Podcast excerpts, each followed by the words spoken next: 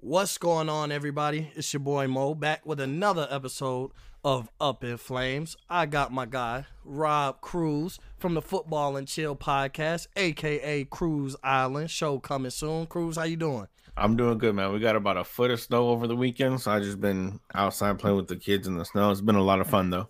Yeah, I, hey, I'm not gonna lie, I miss it. I see everybody enjoying the snow. I'm out here in uh sunny Florida, just kind of enjoying some vacation time before I move to Texas. But Yeah. you know, it's only right to bring the football and chill guy in to talk football. Um, you know, we got so much stuff coming up. You got the NFL draft. You know, the Super Bowl just ended, so let's just get into some off-season stuff. Um, the biggest thing I want to talk about is the quarterback carousel. There's a lot of quarterbacks that are available for trade, could become available for trade, or are very unhappy with their situation, and we don't know where that would take them in their franchise. So I want to start. We'll hit most of the quarterbacks, a lot of teams with quarterback needs and what they should do. Um, I want to start with the Matt Stafford, um, Jared Goff trade, and the reason I want to start there is because I think that sets the tone for every other quarterback that's available for trade and unhappy in their situation, and what each team teams will have to give up. So with the Matt Stafford and Jared Goff trade, I'm gonna shoot it to you. How do you think that trade and what the Rams had to give up for Matt Stafford? How do you think that's gonna make um, guys like Deshaun Watson, Carson Wentz, like how do you think that messed up or raised the value of guys like that? So I don't think it did ultimately. I don't think it really affected them, and here's why. The reason that the Lions were able to get so many first round picks along with Jared Goff is because that is a huge contract for a very lackluster quarterback, a very average quarterback. Be paying that much, I would not be surprised if Jared Goff was dealt again before the start of the season to kind of just get that um get that contract off and for the Lions to rack up more picks. So I think ultimately in the long run it doesn't do a whole lot to change because when you look at somebody like Deshaun Watson, that's a big contract for a big time player, for a playmaker. He, you know, he just led the league in receiving yards with um Kenny Stills and and Willie Snead. Which no disrespect to them, but those aren't everyday. Those aren't number one receivers on really any other team. So I think in the long run, uh, right now it it may look like you know Watson's going to ask going to warrant a, a big trade package, but I talked the other day to Mark Tyler, who's a writer for Hogs Haven, and he's saying that he's hearing that the Texans want two firsts, two seconds, and two starting defensive players. Mm-hmm. So that from the the Watson trade is not crazy big. It's not you know a, a huge jump off. It's not in addition to. So it's it's right around the same. It's not a whole whole lot of difference. Yeah, I mean, I think it affects it a little bit. I like where you were going, but I just because, like you said, um, the Goff co- the Goff contract was bad. Kind of when it was made, we were kind of you know he was basically one of the highest paid quarterbacks in the league, and we just didn't feel like he was, you know, a top five quarterback. Kind of the same situation you and me hit on together. Um, when we first started doing this, as far as the Dak situation, it's not that I didn't think Dak deserved to be paid. I just didn't think he should have been the highest paid quarterback. I don't think he was worth 34 and a half, 35 million. I think my opinion has changed on Dak a little bit, actually a lot, um, with how the Cowboy season panned out this past year and how it could have panned out, even with all the injuries, if we had Dak instead of Andy Dalton. So, and especially just to see the division, but we'll get into Dak in a little bit. So, you brought up Deshaun Watson. Um, so you know, as we know, I think that relationship, you know, the Texans are kind of keen on that's what they're asking for because I think they feel like they're asking for something unrealistic to not give up Deshaun Watson, kind of do their due diligence, set a price out there, and I don't think a lot of teams will bite on that. And the reason I say that was because I seen a trade. I don't know how legit of a package it was, but a possibility of a package where you basically would be trading Deshaun Watson to the 49ers for two first, two second, Jimmy G, and Nick Bosa. Um, I don't know if the 49ers will really pounce on giving up Nick Bosa. I understand, you know, Deshaun Watson is is a huge deal and he would improve the 49ers right away. And I do think they would be a playoff team if they made that trade. But like you said, their defense is so strong. I don't know if they want to give up their best player on the defensive side of the ball to get a quarterback. Now, granted, I don't think without a top tier quarterback you're really going to win a Super Bowl. We we're almost in the era of defenses can help you win a championship, but you can't solely ride on the back of a defense. You see the 49ers last year, you know, they rolled their um, defenses back all the way to the Super Bowl and ended up losing to the best quarterback in the NFL. And even you see it this year, you know, yes, the Bucs defense played outstanding, but when it came into the Super Bowl, they rode their back and it took a great performance from Tom Brady to to ultimately capitalize their Super Bowl victory. So I do think you need a top tier quarterback. Maybe he doesn't have to be top tier all year, kind of like Tom Brady. Tom Brady wasn't, didn't look like a top tier quarterback all throughout the playoffs. You know, he didn't play great against Washington, didn't really play great up until the Super Bowl. But it takes a guy, you know, with that kind of experience, he knows what to do. Those for uh, a little over 200 yards, those for three touchdowns.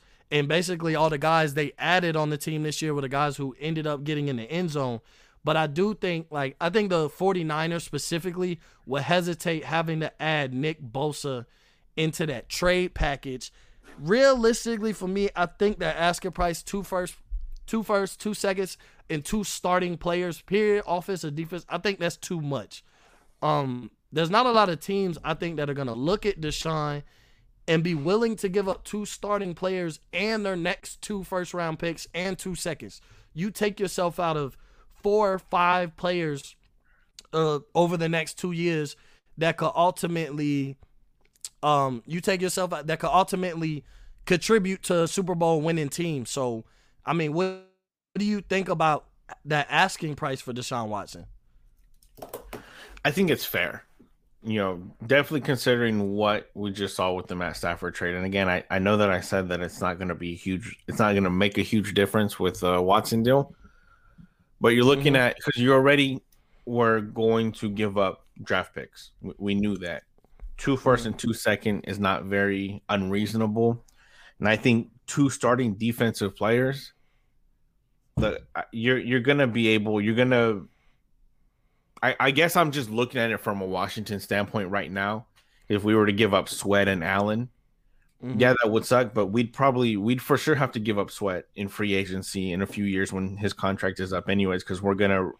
I've I've been saying I will continue to say uh, Chase Young is gonna reset the market for a defensive mm-hmm. end, so we're gonna have to lose one of them. Sweat is the odd guy out, and Jonathan Allen. I mean, he, he's a tremendous player, and but you know it's a lot easier to find. You, you have four defensive linemen. You only get one quarterback. So mm. it's a mm. lot easier to kind of plug and play and get a rotation in where maybe your inside guys aren't as great, but you still got Chase Young on the end that's going to help those inside guys. And you only get one quarterback. It has to be a good one. Yeah, that I mean that is true. I just think I just look at you're talking about two firsts and two seconds, probably over the immediate next two years. Mm-hmm. So, like I said, those are four or five. Like you get a lot of gems in the first and second round. Obviously, I mean you do find guys later on who turn out to be, you know, um, Pro Bowl caliber players, all NFL, you know, first team all NFL type players. But at the same time, like I don't have two first round, I don't have a first round pick over the next two years or a second round pick.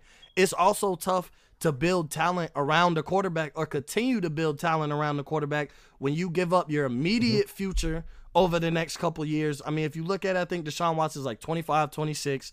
I think he's like 25. So up until he's 27, the draft isn't the way to go for the 49ers. Let's say if the 49ers gave up all that, or, or your Washington football team, you're not really going to look at building around him in the draft. And then you're going to have other holes. Free agency, you know, with the salary cap, we don't know what it's going to do over the next couple years with not being able to fill stadiums. And we don't know how long this is going to last. So COVID is going to play a big part on how much teams are willing yep. to trade for a quarterback knowing that they might not be able to spend that same amount of money and the projected free agents like there's to be a lot of free agents where okay we can improve in free agency but if that salary cap goes down and a guy like Deshaun Watson is getting paid what he gets paid it kind of sets your team back a little bit in the sense that we don't know what each salary cap is to be each year over the next couple years because we don't know what the revenue is to look like so I think that's a factor and why teams aren't jumping to trade for Deshaun Watson because he's already gotten paid. They don't have to agree to terms on nothing.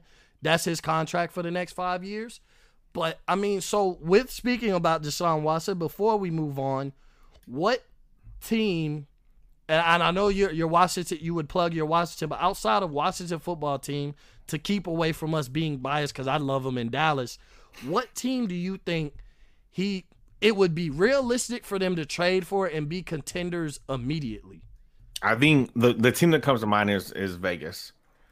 You know, they got out there Henry Ruggs, they have Josh Jacobs in the backfield. Um, Derek Carr is, is a good quarterback, a tradable quarterback. That mm-hmm. you know him with a couple draft picks and maybe one other player could probably get the deal done for somebody like Deshaun Watson. Mm-hmm. So that way, Houston is does not have to worry about trying to find another, another quarterback, and they get draft picks back because they don't have any this year from the Laremy Tunsil trade. They don't have any right. this year or next year, so they'd have to get picks back picks back to kind of build around. Um, they're gonna get a, a, compensatory pick next year for J.J. Watt because he left. Mm-hmm. I think. I could if I'm not wrong. mistaken, you're right. If I'm not um, mistaken, you're right. So I, I think Vegas he, he would he's a great plug and play player in in Vegas. Yeah, I'm gonna go Miami. Um, I just look at their team right now, and they kind of that's what they were missing. Even I know we could say DeVante Parker is not a first option at wide receiver, and I do agree with that. I think if they're gonna build the team the right way around Tua, they need to be looking at Ja'Marr Chase um, with that number three pick. They need to look at Ja'Marr Chase, yeah. Smith, uh, or later in the first round, like a Rashod Bateman. I thought Chris Olave would have been a great guy to get later in the first round, but obviously he went he returned back to Ohio State. So, I, but I felt like he would have been a great guy if you want to get the best player available at number three, and then look at wide receiver and address it later in the first round. This is another wide receiver heavy draft, yeah. just like we seen last year. So you know, yes, DeVonta Smith and Ja'Marr Chase are cream of the crop and those are the two best receivers you're going to get out of this. But I think later in the first round, you're going to have a Rashod Bateman, Terrace Marshall. You know, there's going to be a lot of receivers available later in the first round that, okay, DeVante Parker is still your first option. He's your best wide receiver, but you have a competent number two wide receiver. So even if, you, you know, you consider, I consider DeVante Parker a second option. If he's your second option, you have a really good receiving corps. Mm-hmm. But I also think that if you have two really good number two wide receivers, you'll be able to make some shake, especially with building around Tua. You got a good offensive line, and that defense was outstanding this past year. So I think Deshaun Watson makes perfect sense there for the simple fact that's what they were missing. And they have so many draft picks over the next couple years in the first three rounds that they could give up Tua, who's a young, you know, he just finished his rookie year. Granted, he didn't have the rookie year we thought he would, but he still has plenty of time. Yeah. To you know, he's only one year. You can't like we can't call him a bust. He still was led his team ten and six. I know it was him and Fitzpatrick balancing on and off throughout the season, but he played on the ten and six team. I just think that was what they were missing. I think Miami could have competed in the playoffs and possibly made a AFC championship push, kind of like the Titans did last year, if they would have had a guy like Deshaun Watson. Like if I solely forget the draft picks of the future, if I just put Deshaun Watson on that team last year, I think you know Miami goes 12 and four. I think he's two to three wins better than Ryan Fitzpatrick or Tua.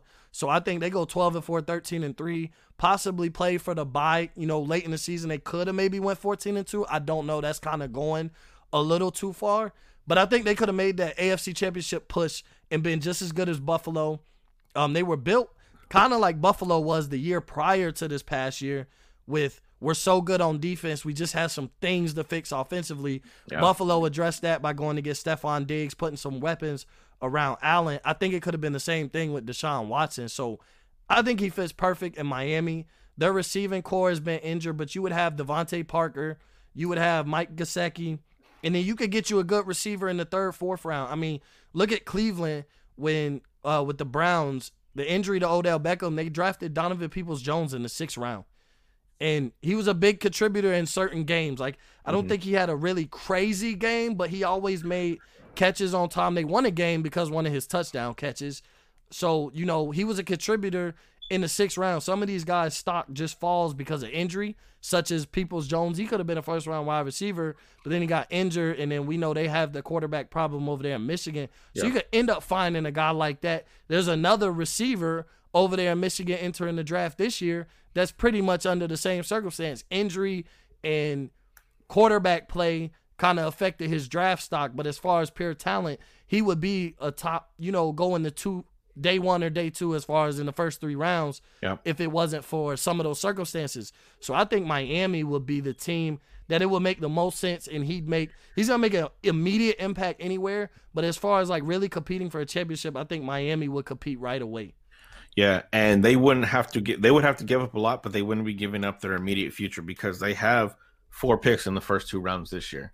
You could do those four picks and throw in a player and, and throw in Tua.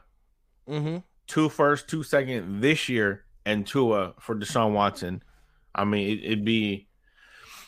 I think Houston would still want a little bit more, but it wouldn't be a terrible trade. And you're not giving giving up the immediate future. You're giving up this year's draft. this year as picks. far That's as it. draft picks.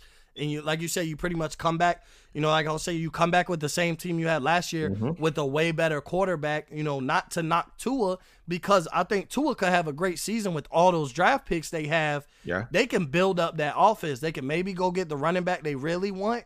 Even though I think their running backs were actually pretty good last year. But they could go get one or two more receivers, add somebody else on the offensive line. Their defense is pretty much set. I think they could maybe use another linebacker. But I just look at Miami's team and they're pretty much set. The Yeah. only question is is it that we have to build around Tua that's going to make him reach the potential that we thought he could get to, you know, immediately coming into the draft? Because the one thing Tua, you know, I kind of I don't want to kill quarterbacks, but guys like Joe Burrow, Tua, they're always surrounded by talent. So we don't we project and see what they did in college, but then they go to these bad teams with not many weapons, and we don't know if they can really reach that potential because like my question with Joe Burrow was he only had one year of production and look who he was throwing the ball to. And then before his injury though, he played great.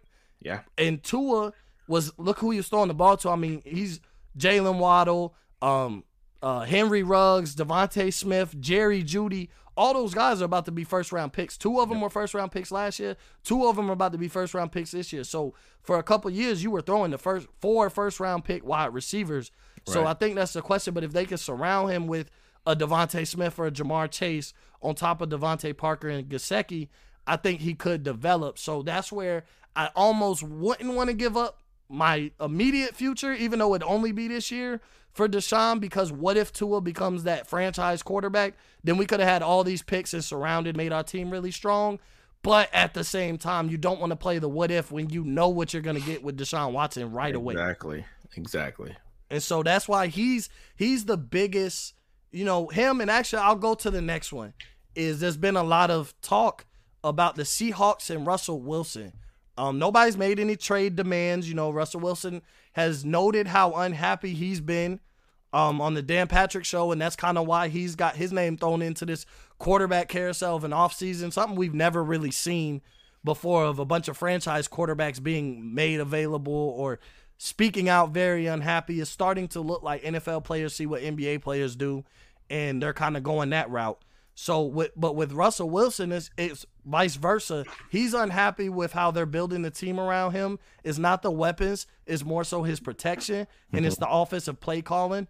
Um they they've said that a couple players over the past couple years have said like that offensive style is outdated. You have a guy like Russ, you have this term let Russ cook, but then it's like he gets to cooking every year, MVP caliber, and then all of a sudden it's like that whole offense just goes at a standstill. And it's kind of because it's outdated. People figure out the Seahawks. Yeah. They don't have anything new. They're not like the Chiefs. You know, Pete Carroll isn't a play caller like Andy Reid or Sean Payton or you know even the Rams, um, Sean McVay he's not one of those kind of play calling guys. So there's nothing to really adjust to. They just go until it doesn't uh, work no more. They kind of run their offense into the ground. So what would you say about the Russell Wilson situation? Like, do you see it getting fixed? Because right now it seems like both sides are kind of at at an unease with each other. And basically, like I'm I'm almost seeing like it could be a little more humble where I want out. Like, so do you think Russell Wilson? Do you think there's any chance that Russell Wilson would ask out of Seattle? I don't think he's going to ask out of Seattle.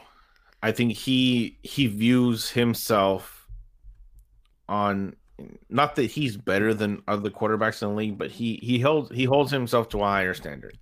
Mm-hmm. He's not going to be the guy to to beg and cry his way out of a situation. I right. think I, I don't think because it, it's his camp that put it out initially. I believe I don't think he ever wanted it to get out, but he does want it addressed.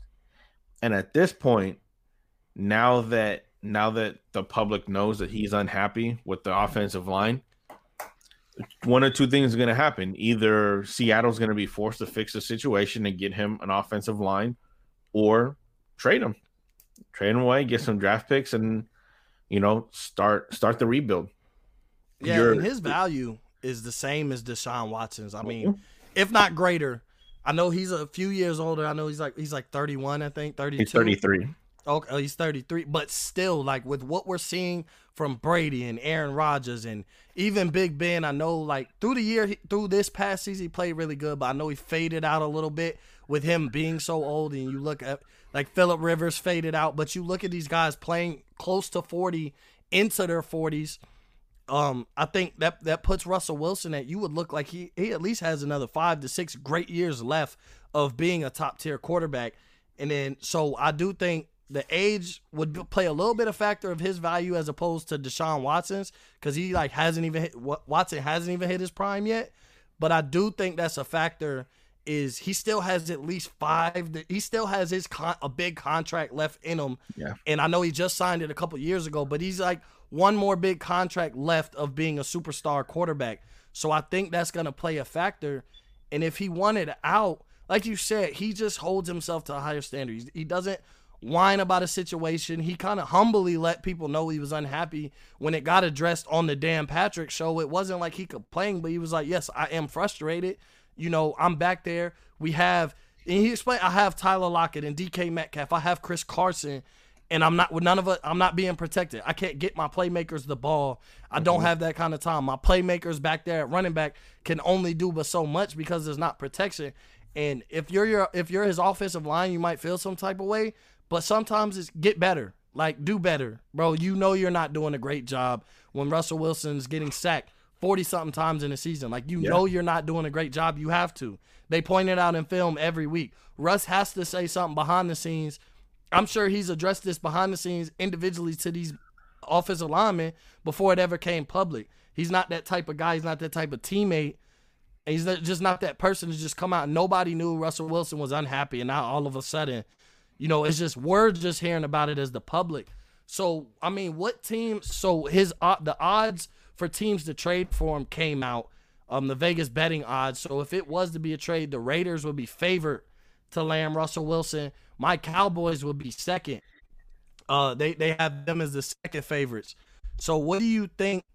Like, what do you think it would cost for Russell Wilson? Like, there's no established because they're not really interested in trading him. But what do you think? Do you think it basically be two first, two seconds, and two players, or you oh, think Seattle would more so look at more draft picks as opposed to two players that the Texans are asking for with Deshaun Watson? I think it'd be a little bit less because one Russell Wilson is 33, he's not a 25 year old quarterback who has not hit his prime. Russell Wilson is pretty much about to enter, if not already in his prime, just beginning his prime. So I have probably two firsts uh, maybe a mid round draft pick. I, I, that's where I have it at right now. Um, again, I talked with Mark Tyler the other day, and he said he doesn't see he doesn't see it happening. No team is going to trade for him, uh, mainly because he thinks he feels that it was just a way to get the situation handled to get mm-hmm. a, a, better offensive line. Okay, I mean that makes sense. It does. It, you know, sometimes you just have to speak out, show your frustrations, mm-hmm. and be like, "We're not letting Russell Wilson go, so we'll fix everything that he wants." You know, because he's not complaining about his weapons. They're surrounding right. him with talent. Like I said, Lockett, DK. Uh, they're interested in trading for Zach Ertz. Like their name has popped up there. They grabbed Greg Olsen for a year, so that you know they have Chris Carson and Carlos Hyde at running back. Like they're putting weapons around him to basically make sure he could be successful as quarterback, but they're not putting the protection that's required for a quarterback to be great. I mean, look at all the great quarterbacks, and all of them are highly protected. I mean, look at mm-hmm. the Dallas Cowboys. Dak may not be a top five quarterback um, and getting into Dak, but the simple fact that he was protected for years is he can show his full ability. You know, he doesn't have to worry about he can read the defenses. He has time to make plays. So I think that has something to do. He was a fourth round pick. So for him to be this successful up to this point is you don't see that much from fourth round picks for quarterbacks. Now, granted, Tom Brady was a sixth round pick. We know he's the GOAT. That doesn't happen all the time. Like typically, especially with quarterbacks, your late round quarterbacks or mid to late round quarterbacks usually don't become stars. Typically, yeah. it's you find your guys in the first round, and here or there, guys exceed expectations, and then once in a lifetime, you'll have a guy like Tom Brady come and be a six round pick, and now be crowned the goat um, for years now. But it's really undisputed after his most recent Super Bowl. But you know, speaking on Dak, the contract situation again, like we talked about this last year, going into this season. We're talking about it this year going into this season. The offseason is about to start, and Dak still isn't signed. What do you think Dallas's mindset is there? Because at this point, I personally think, being a Cowboys fan, Dak does have all the leverage. We were horrible last year. And I think with seeing how bad the conference or the division was, we were all bad. We had injuries. The injury bug hit the whole conference. You look at everybody lost their best players. They had questions at quarterback. From y'all went through four quarterbacks. We went through four. When you talk about Andy Dalton, DiNucci, and uh, Garrett Gilbert, so t- two of us went through four quarterbacks. They had their quarterback situation in Philly where Jalen Hurts ended up having to start. Their whole receiving corps ended up injured. You know, Daniel Jones didn't make that next step. Saquon Barkley got hurt, and uh, among others with the Giants. But I think everybody talks about how bad that that division was, but the injury bug hit that division almost harder than anybody else when you evaluate who each team lost throughout the year. So there was no stability with any of those teams. But what do you think Dallas? Like, what is Dallas missing to not get a deal done with Dak? Because now he has the leverage, so I know his price went up. We knew last year what the price was. We don't know yet what he's asking for. I, I, it's speculation that it's close to 40 million. But why is Dallas not keen on getting a deal done? Because they clearly seem they're not that good of a team without Dak. He's your franchise guy, and you're not really going to be able to upgrade without giving up your future. And uh, if I'm a Cowboys fan, I'm not willing to give up all these draft picks for Russell Wilson, Deshaun Watson, as much as they are better than Dak, and I would love to have them. There's more holes than quarterback. We could simply fix our hole at quarterback by just signing our guys. So, what do you think Dallas is thinking? Dallas is thinking the fact that you guys were one in four before Dak Prescott got injured. We can't sit here and pretend that you guys were undefeated. You guys were running the league with him mm-hmm. in the game. Yeah, he was leading the league in, in passing at the time that he got hurt. It was also because you guys were down 20 points every single game. You guys were an, uh, an onside kick away from, you know, if the Falcons knew how to jump on a ball, mm-hmm. it would have been an onside kick away from starting the season 0 and 5. So I don't think he has as much leverage as people think that thinks that he, he does because again, they weren't that good with him and he's coming off a serious injury. That injury, you don't know how how certain players respond. Some players come back stronger, better than ever off of an injury, and some players are never the same. Look at RG three. I and given I know an ACL isn't the same as you know a, a broken ankle, but players have come back from ACL tears and dominated the league. Look at Adrian Peterson. He did it for two to three years after his ACL tear, um, and mm-hmm. RG3 kind of just crumbled. Yep. Um, so it's Dak Prescott had the benefit of the doubt of he got the benefit of a bad coach for so mm-hmm. many years. Even though the first year they went 14 and 2, and in the second year I think they went 10 and 6, won the division, won a playoff game. But he still got passes because it's a bad coach. This year he got Mike McCarthy, who is supposedly an offensive genius. He's just outdated. He refuses to to improve and involve with the game. Yep. Um, and they weren't doing that well. So they're, they're gonna cap him, or they're gonna they're gonna tag him again. And I'm the the situation is very similar to ours with Kirk Cousins a few years ago. You know, we weren't really sure if he was the dude, but there weren't weren't really many options out there. So we kind of had to stick with him. So we tagged him one year and then he played okay, and we tagged him again. And then I know if you tag somebody third year in a row, it it shoots up the money shoots up that it's pointless it's like 50 to, million. It's pointless to tag them a third year in a row at that point get a deal done because you're basically paying, you know, 50 million for one year of, of work. Yep. So that the Dak Prescott situation is is weird because both teams want want to be involved with Dak wants to be there and the Cowboys want him, but Dak feels he is worth a certain amount and the Cowboys don't feel that that, that he is. Yeah, I mean, I think he's worth it though with looking at I look at okay, the injury bug hit the whole conference. I understand we're one and four, but like I said, if you pay him there's so much it's more than just our offense. Our offense really wasn't the problem. Granted yes we would be down 20 but we would come out slow and that's okay. Teams can come out slow but look at washington for example prime example. You guys could afford to come out slow and go three and out first maybe a, a slight drive the second you had a great defense so we could okay we may not score right away but teams aren't scoring on us dallas's problem was on the defensive side of the ball they couldn't stop nobody. I mean, Cleveland puts up 50 points or 49 points against Dallas. Uh, Atlanta still scored 30 something. If they could jump on a ball, they win the game. You look at other than the Rams game, our defense was horrible. I mean, we held the Rams to 20 points. They kind of had some things to figure out. It was like the first or second game of the season. But you just look at our defense, we gave up so many points, which is why I'm keen on sign Dak and use the draft, I expect us to go after a Patrick Surtain or if Micah Parsons falls to us in the first round. I expect us to go somewhere else on the defense in the second round, and all that could be fixed and no questions asked.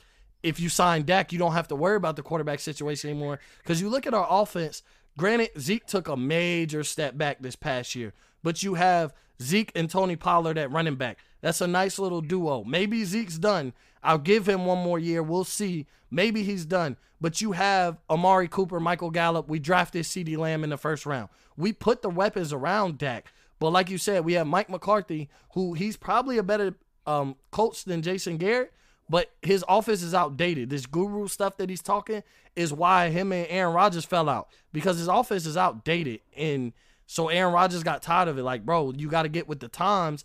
And I think that was the problem. And then our defense was terrible. You know, uh, Mike McCarthy brought a terrible defensive coordinator on with him. And so I found that to be a major issue with us was the fact that our defense was horrible. So yes, we can have all the offensive weapons in the world, but if we come out slow and we're down 14-0, then it doesn't really matter who's your quarterback if you're asking him to come down two, three touchdowns or two to three scores every game. So I think that's a problem with Dallas, which is why I'm keen on just keep Dak. Don't entertain a Deshaun Watson because quarterback isn't your issue. It was your issue once Dak got hurt, but if he's come back and he's healthy and he's ready to go, then quarterback isn't our issue. Our issue is on the defensive side of the ball and maybe even invest in some young linemen to build up because our, our offensive line is aging also. Tyron Smith gets hurt almost every year. You know, we had we lost Travis Frederick, he retired. Zach Martin ended up getting hurt. La'el Collins got hurt. So you look at maybe you need some depth at the offensive line also. But if you have Dak, as long as Dak is healthy, that's not the problem to me with Dallas. So I think whatever Dak is asking for, I almost pay. I don't think he's asking north of 40 million. He's probably asking about 37, 38. And he's just looking at if I don't ask for that, look at what these guys are about to get paid. Lamar Jackson is up for a contract extension. They're going to try and extend him. You know, all these teams had no problems the Rams didn't hesitate to give Jared Goff an extension. Philly didn't hesitate to give Carson Wentz an extension. Like you're looking at it, the only situation we could compare it to was y'all's a, a few years ago with Kirk Cousins, but Dak is better than Kirk Cousins at the time. I think Dak is better than Carson Wentz. I think Dak has played better than Jared Goff. So for those teams and their franchises, even when we thought they were bad deals, they didn't hesitate to pay their guy. Where Dallas is saying you're our guy, you're our guy, but then he's looking at Carson Wentz when he got paid, and he's like, they they didn't waste no time showing him that he was their guy. Uh, the Rams didn't waste no time showing him that he was their guy. They're talking about extending Baker Mayfield, Patrick Mahomes. Obviously, we know Patrick Mahomes is the best quarterback in the league, but I'm just saying when you're saying he's our guy, that's our franchise guy. Look at Deshaun Watson. Deshaun Watson came in after Dak and got paid before Dak. Like these are franchises telling them you're our guy, and they show it with with the contract talks. I understand he's not Deshaun Watson, he's not Russell Wilson, he's not Mahomes, but they're valuing him saying he's their franchise quarterback as if he is he is their Mahomes, he is their Watson, he is their Lamar Jackson. So that's why I think the problem is is like it sounds good that you're telling the media that I'm your guy and you're gonna get a deal done, but then when it comes to these talks, we're way off on a number, and it's because you guys are undervaluing what I've done for this franchise up to this point. So here's here's what I'll say to that. They have provided him every opportunity to win. You went out and got um Amari Cooper, re-signed, you know, extended Zeke, all that. They pay double the offense and in in totality. They pay the offense two times more than they pay the defense in total in total salary cap. But you realize if the, if they sign Dak Prescott, because right now, as of right now, without even signing Dak, even to a franchise tag, they only have y'all only have 18 million in cap space, 18.4 million in cap space. Mm-hmm. So even if you just just give Dak the tag, you're now let me see what it has here, negative almost five million in in yep. cap. So you can't. So you got to start figuring out where to where to move people. I think the first person is Zeke. Zeke is very underwhelming ever I've since he got it. that contract. You know, if you cut Zeke right now, and shout out to Over the Cap. I, that's what I'm using. That's what I've been using. They literally have a thing you can go on, cut people, trade them, extend, you know, sign free agents, and it shows you how all the cap works. So if we cut him right now, you're now 24 and a half million of dead money. That puts you even worse. Now you're negative 16 million in cap space. Mm-hmm. But if you were to trade him, you're only at negative six. So a couple million that turns into dead money. So it wouldn't be that bad. Unless you trade him after June 1st. Yeah, it, it doesn't change there. That's the first person you gotta you got to figure out what to do with is is it trade him. I, I highly recommend trading him. I'm sure there's going to be a player or a team out there that needs a running back like Zeke, and they will be more than happy to trade for him. Uh, Dallas will probably still end up having to pay some of his contract just because he's not a very good. He's not producing anymore, or he may have to get a restructured deal. But that's the first person that I would look at moving. Um, hate to say, Tyron Smith would probably be the next person. He's looking at 14 million for him. Um, he's getting up there in age. Maybe trade him off for a couple draft picks, one or two draft picks. But that defense does seriously need to be looked at because if I, I yeah, agree, I mean there there is some issues with Dallas. Like you're right, there's contract issues with giving guys money too early. Hence, you know Ezekiel Elliott. Um, we paid Amari Cooper, I think deserving, deservingly so. Some people yeah. might disagree, but I just look at his production since being in Dallas. He was a key piece. Uh, the year we traded for him, we were two and five. Um, we ended up going eight and one after trading for Amari yeah. Cooper. You look at his numbers that he did. Like I think he deserved that money because I just look at how much our offense and how much how much better Dak became once we got Amari Cooper. So I don't mind paying Amari. I don't look at his contract as a bad contract. Uh, he he had a he missed a couple games I think this year production was a little bit down. He still was over like 1100 yards this year. So I don't I don't find that as a bad contract. He was never a guy, you know, I think he was a guy he was never a top 5 receiver. He's also a guy that, you know, the market kind of set the tone for him getting 20 million a year. So I don't find that a bad contract, but like you said, Tyron Smith getting old, you know, Ezekiel Elliott's production is going down and we pay him a ridiculous amount and there may be a team that could bite on him for maybe a second, third round pick. I was seeing that Zeke would be worth probably an early second from one of these bad teams.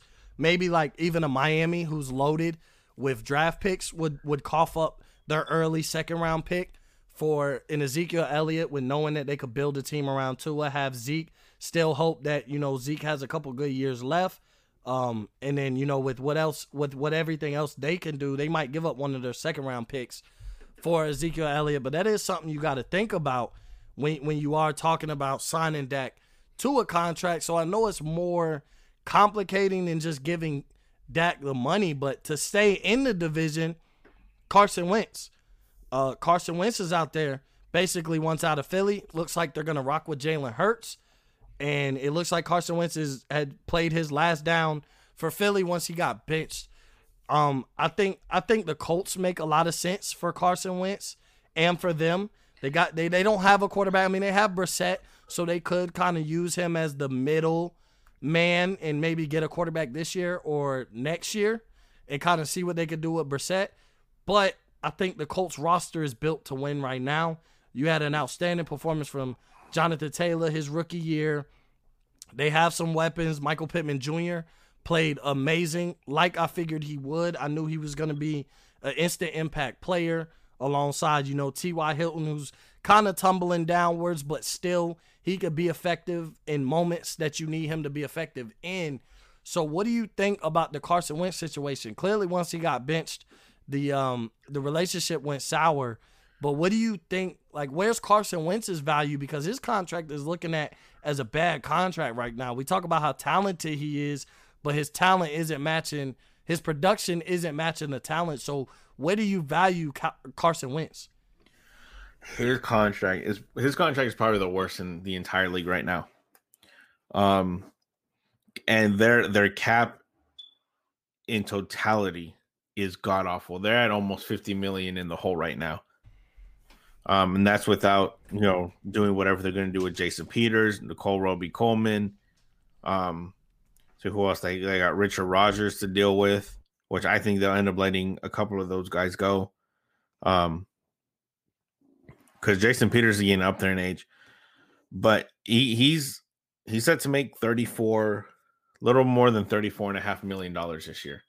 They have to get rid of him. Um, they he, they clearly don't want him, and I, I agree with you that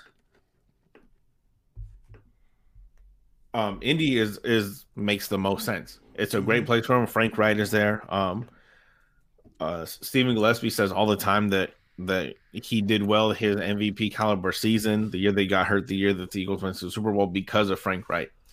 Yep. So if he goes there, is back under a Frank Reich system, Maybe he does revitalize his career. Maybe that contract doesn't look that bad. Maybe he gets to an AFC championship game against Patrick mm-hmm. Mahomes. You know, uh, but the Eagles do need to get rid of him if they're not going to rock with him. Get rid of him because you're nearly fifty million dollars in the hole in cap space for 2021. You need to get rid of that contract and get rid of it quick. Yeah, and I like I said, I think the Colts. But I, from my understanding, is Philly's asking price for Carson Wentz. Like teams are getting frustrated with how Philly's value uh, valuing Carson Wentz. Like they're getting a little frustrated. They've, there's been packages implemented. I think San Francisco might even make some sense. Um, if they're not really rocking with Jimmy G, which is another quarterback that's a part of the quarterback quarterback carousel. And it's crazy because Jimmy G as a starter since being in San Francisco. Now, granted, he's been injured. Um, he's injury prone, but he's like 26 and 6 or something close to that, if I'm not mistaken, as a starter. So it'd be crazy that a guy who wins those kind of games, that many games, has that kind of record, is your team is unhappy. But like I said, you know, we're not in a time where you ride the back of your defense all the way up and win a championship. And San Francisco just went to the Super Bowl last season, and they kind of lost the game because of the performance of Jimmy G and the lack of playmaking ability that he has. He's a good system quarterback. I think he would have fit fine in New England replacing Tom Brady. Granted, he wouldn't have been Tom Brady, but he's a good system quarterback. They don't need big plays. Mm-hmm. You know, make the right reads, and that's about it. We got it on the defensive side of the ball. We're going to give you one of the best defenses in the league, and you just are in the right system. Granted, you know, all the talk about Tom Brady was just a system quarterback, da da da da. obviously ended once he went to Tampa with Bruce Arians in his air raid offense and wins the Super Bowl. So, you know, but I do think there still was a system balance where Jimmy G would have been successful in New England. Um, I just think San Francisco is kind of looking and that's their weak link is their quarterback spot. They ran their way to a Super Bowl last year. They ran and played defense. But like I said, you know, we look at all these quarterbacks right now.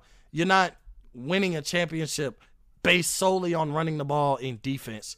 You know, the Bucs had a really good defense and they had Tom Brady at quarterback. The Chiefs didn't have that great of a defense, but they had Patrick Mahomes. You know, the Packers didn't have the greatest defense, but they had Aaron Rodgers. They played in the NFC Championship. Um, the Saints, they they had a really good defense and an aging Drew Brees, but they still had Drew Brees at quarterback. You know, so the Buffalo Bills, their defense kind of dropped down a little bit. Still were a competent defense, probably above average, but not as great as it was the season prior to this past season, but they had Josh Allen made a tremendous jump and was in the MVP talk all year, all year long. And the, the addition of Stefon Diggs, clearly Josh Allen was just missing that number one wide receiver yeah. because Cole Beasley was still great at the slot. You know, he's still been productive for them. Um, apparently the past few years or past few weeks, the last few weeks, he was playing on like a partially broken leg. But you've seen what getting Josh Allen, the number one wide receiver, did for him and his improvement. So I just look at it with all these great quarterbacks that can sling the ball down the field.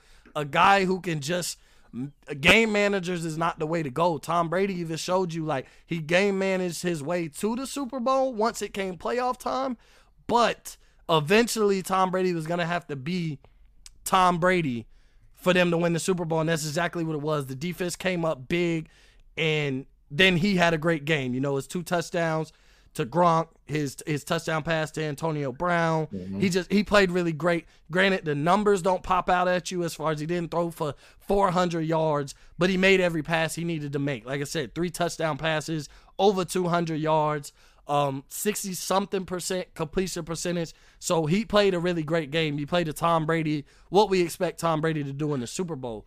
So then we'll keep it in the division one more time, kind of before we wrap up overall.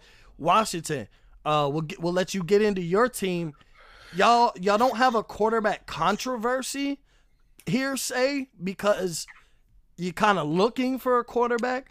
But what are your expectations or like if you were like play GM for Washington for a minute, what do you think your team should do as far as their quarterback situation? Because we know Alex Smith, he could be the guy as far as you know, maybe draft a Kyle Trask or something this year in the second, third round. He might fall to like the second, third round. Maybe Mac Jones takes a dip outside of the first round. You get him, play Alex Smith. But I think the only thing wrong with that situation is Alex Smith still got hurt this past year. He missed a couple games ended up playing one game injured and then realized he shouldn't have did that.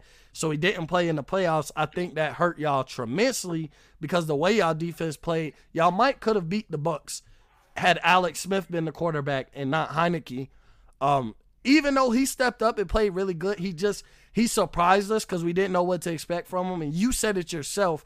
A lot of times, guys who you don't have film on end up playing really good, and that's exactly what he did. But I think they might have had a stronger chance of winning that game if Alex Smith plays. So, what do you think Washington should do with their quarterback situation?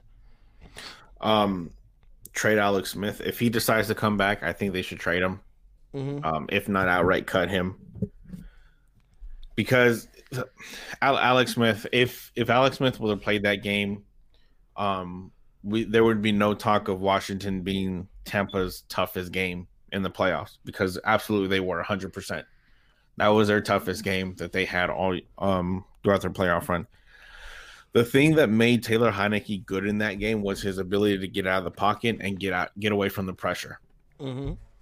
Um, Alex Smith would not have been able to do that. He couldn't even do that against the Philadelphia pass rush in that Week 17 game.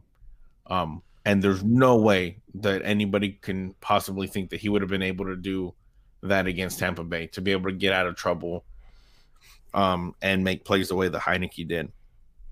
What I would do if if I was a GM, um, I, I would I would call Seattle first.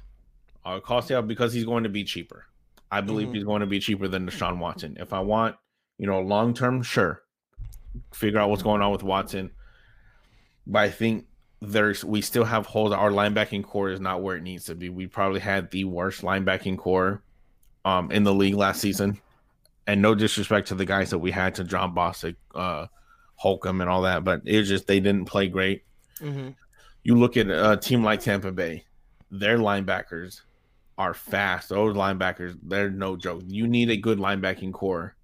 You know, in a day, you can have a good, you know, front four all day, but you but, need that you know, front seven. You need a front seven. So I, I'd call about Russell Wilson. Um, see what it would take to to kind of at least at the very least open up Seattle's ears. Okay, mm-hmm. okay. They they they want let's let's talk. Let's start figuring out where we where where we need to get to to agree to a trade. Um, if that doesn't work, um, then go for Deshaun Watson. Go all in. Mm-hmm. Um, I've I've put a, together a couple draft packages or trade packages that I think would suffice that are good. Um, they might be a little bit more than than what people would want to give up. But again, we are if we had a quarterback last season, I'm a very firm believer we would have been a 12, 12 and 4 team. At least at the very least 10 and 6. Like at, you look at the right. quarterback situation, y'all won 7 games. Like I said, I value like I look at measuring like even with Dallas or or Miami, like how I valued measured Miami. I think Deshaun Watson was at least two to three games, mm-hmm. uh, two to three in the W column over Tua or Ryan Patrick, and that's at the very least. I think the same thing in Washington. So you are right that you know people might you know four to five wins over the fact of no consistent quarterback play. You didn't know, you know, week in and week out. You didn't know who was going to be the quarterback. Started with Dwayne Haskins. Obviously, he couldn't get right. Then he went to Alex Smith.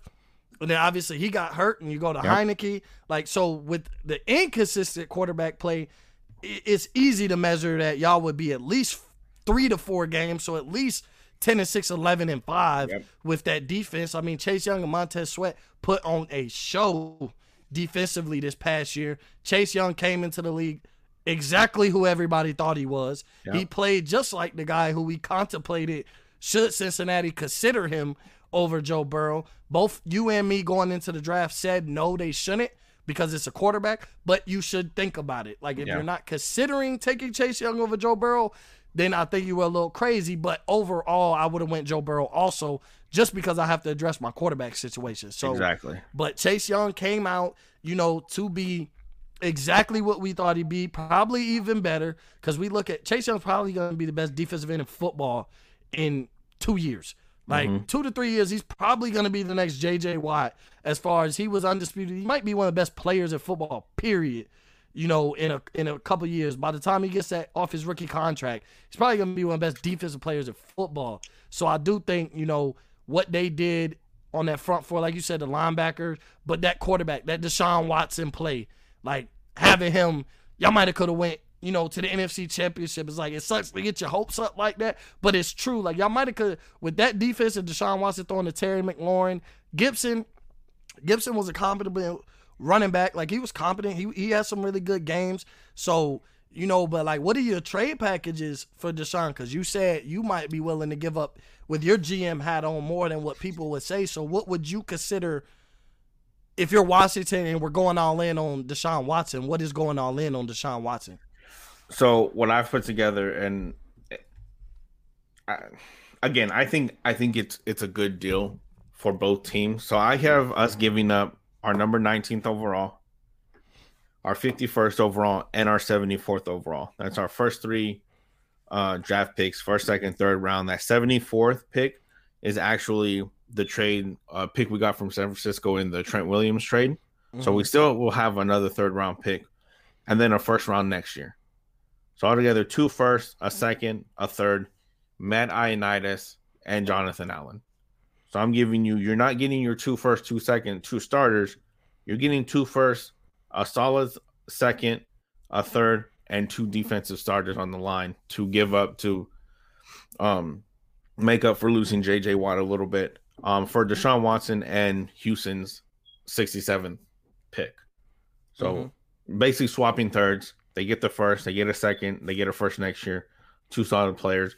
And I would have no problem trading out my Matt Ioannidis for Montez Sweat. They want a Montez Sweat. If that's what would get the deal done, do it. because we're gonna lose him in three years anyways. Mm-hmm. Might as well not even have to worry about it. Um, I like I said, I think that's a more than fair trade, Mm-hmm. but that's It's a lot. Um, but like you said, you're looking at you might not have Montez Sweat soon, you know, uh, with knowing that Chase Young is about to reset the market. They're probably gonna extend him the minute he's up for a contract extension. And then like you said, Deshaun Watson, like he's just that dude.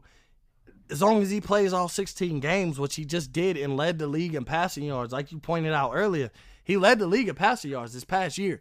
Um, with Brandin Cooks, uh, Randall Cobb, and Will Fuller. And Will Fuller got suspended at the end of the season. He didn't even play the whole season.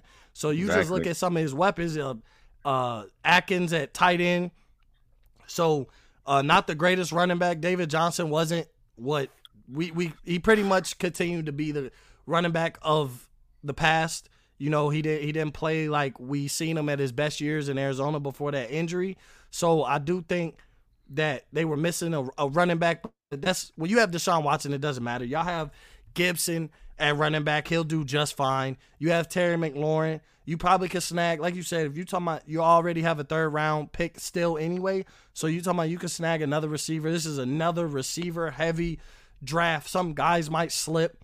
You might find a Terrace Marshall. He's rated anywhere from late first all the way to the middle of the third, like depending on the mock draft you get or look at. You know, um, Terrace Marshall could be there. It's possible. Rashod Bateman, it's possible he could be there. Once he opted out uh, after the first couple of games, his stock went down a little bit, and you know, not really having a true combine. So just evaluating who y'all can get to put a, on the other side of Terry McLaurin. Terry McLaurin is a number one wide receiver. He's exceeded expectations as far as what I thought would being a big Buckeyes fan. I knew he'd be good, but I didn't think he'd be this good. Like, and that's without a, a great quarterback. Like yeah. he's playing how he's playing, where he's probably a top ten wide receiver with no Patrick Mahomes, no Lamar Jackson, no Russell Wilson getting him the ball. It's been Dwayne Haskins and Alex Smith and Heinicke and whoever else you want to look at. So I do think Deshaun to Washington makes a lot of sense. Uh, like I said, I think to Miami makes the most sense to me. Yeah. But I think to y'all, just like I, I, where you said the Raiders to stay away from your team, I think it's like Miami, and then y'all are the Raiders because he'll be an instant impact, and with not having a problem on defense, Yep. and having your answer at quarterback, and with Washington, they're in the NFC East, who we don't know what's gonna happen with Dak and Dallas, and we don't know. We don't expect Philly to be that good. The Giants may not be that good. You know, it's kind of up for grabs again with you guys being the favorites, but we don't know. There's so situations on each team where we don't know how teams are going to mm-hmm. handle those situations and how they're going to pan out. You guys are right now going into the season being a favorite, so why not elevate that and separate yourselves by getting a Deshaun Watson? Yeah, we're, we're definitely we got we have pieces to not necessarily win now, but to compete now. If we could shore up our linebacking corps, I think we're we're definitely a win now team. And with somebody like Watson, just to go back to my point earlier, I think we would have been a 12 and 14 because the Giants we would have beat them both times. Seattle was a close game that if it wasn't for our, our core quarterback play, we probably would have beat them. Carolina for sure, and Detroit wouldn't have been that close. If we had solid quarterback play, that's one, two, three, four, five, five more wins easily. That you can and make y'all probably very. beat the Bucs in the playoffs. And we probably beat just- the Bucs. if you just want to take all the regular season wins out the window and you have Deshaun Watson, you place him in that game over Heinicke and y'all play the Bucs, the way your defense played and the way Tom Brady struggled in that game because of the pressure, y'all probably beat the Bucs. And you could have went on and beat the Saints. Drew Brees didn't. Like you just value evaluate how everybody looked in the playoffs. It, it wouldn't be out. It wouldn't be crazy to say that y'all would have beat the Bucs and then went on to beat the Saints. Where you just look at how y'all played that game minus a quarterback. Like Heinicke's first start is in the playoffs. That's crazy. Like you know, that's a lot of pressure from a young guy who never played at a big school. You know, never really had a big game. My first start. All the pressure is in the playoffs. So, you know, that's another thing. Deshaun Watson been there. He been to the playoffs. He's played, you know, under those pressure situations. He's played for a winning team. the Texas, you know, are a year away or a year removed from being in the playoffs. Granted, they gave up that big lead to Kansas City, but you look at how great he looked. I think that had everything to do with coaching because Deshaun Watson looked flawless when they got up 24 to 0. But then it's like the coach played scared, like he didn't want another Falcons Patriots situation to happen. And that's exactly what happened. Is that defense kind of will give everything in front of us. And Patrick Mahomes ended up picking that defense apart. So when you yeah. really look at it, Deshaun Watson is a winner. His rookie year before he tore his ACL, he was on a ridiculous tear. He was averaging like four touchdowns a game. You know, I think he had through like four games, five games, he had like he had like 16 touchdowns through like his first four starts. You know, Will Fuller was going crazy that year also. But I do think I just Deshaun Watson is the leader of the quarterback carousel and all these guys that um whose names are gonna pop up in trades and you know what moves are they gonna make contracts as far as that goes, you know, trades with Carson Wentz. We don't know the situation with Russell Wilson. Probably not gonna get traded. I would assume he won it. He just wants results, so he did that. So with that being said, man, I'm gonna let you close it out. You know, um, plug in your social media. Tell us where to find you. Listen to you. Know, go ahead. Tell us about your new show coming here in a couple weeks. And, and floor is yours. Yeah, thank you. Um, you already know where you can find me. FNC Pod, right there on Twitter. Uh, Football and Show podcast on Facebook and Instagram. Like most said, I do have a show coming out soon, premiering March 3rd. It's called Cruz Island If y'all have ever listened to any of our Overreaction Mondays, y'all know I come with the hot takes. DK Metcalf still going to be the GOAT. Um, unless Russell Wilson gets traded, then I, I might have to revisit that one. But um, yeah, definitely. If you got hot takes, tweet them. Hashtag Cruz Island so I can see them. I'm gonna do the hottest takes from the week prior and the week coming up, uh, along with some of my own. Definitely gonna be a lot of fun.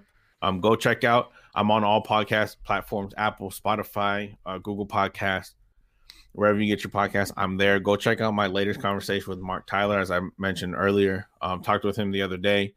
Uh, we talked about basically the same thing, coaching carousel, mainly focused around Washington and what he thinks that the the team's plan is from here on out. Uh, he is a writer for Hogs Haven. Definitely go check them out. Dope, dope site if you're a Washington fan. Um, but that's it. That's all I got coming up. Yep. And y'all know where to find me up at Flames Pod on Instagram and Twitter, Mo underscore cheese 15.